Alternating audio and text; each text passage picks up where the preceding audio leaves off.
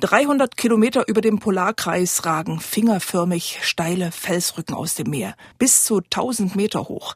Glatt, karg, beinahe baumlos bewachen sie die ihnen zu Füßen liegenden Fjorde, schwärmt Morgans Vium, der auf Senja Urlauber bei Outdoor-Aktivitäten begleitet. Die Insel hier ist wie eine Hand. Du hast diese Finger, so wenn du hochkommst, dann hast du die, die nächste Fjord.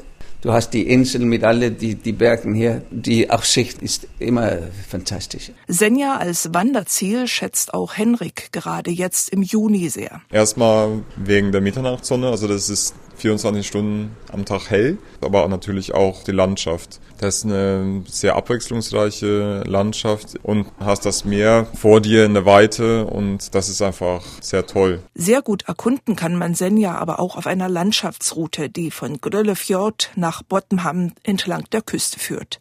Am Rastplatz Tungeneset fällt der Blick auf eine eindrucksvolle Bergkette. Die Zähne des Teufels, der Name sagt alles. Teufel, Feen, Trolle, die Insel Senja steckt voller Mythen, was bei dieser Naturgewalt auch kein Wunder ist, meint Morgans. Gebirgen ist so, dass du denkst, hier kommt ein Troll. Wenn du einen Seeadler sehen, wenn du siehst, das stehen auf den Bergen, dann glaubst du, dass, ah, das ist ein Troll. Im Inselinneren gibt es dafür sehr idyllische Landschaften. Seen, Wälder, Wasserfälle, viel frisches Grün jetzt um diese Zeit.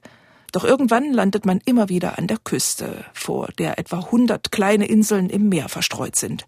Morgans lädt zu einem Bootstrip ein. In dieser Zeit werden die Robben auch äh, jünger. Und wenn wir Glück haben, finden wir auch auf einer von diesen auf die, die Schären. Und damit geht es auch schon los in den Schärengarten. Kleine, flache Steinrücken im Meer entpuppen sich beim Näherkommen als grün bewachsene Inselchen mit weißen Korallenstränden. Fast karibisches Flair. Allerdings das Wasser hat derzeit höchstens vier bis acht Grad. Da ist man dann von der Karibik schnell wieder in Nordnorwegen.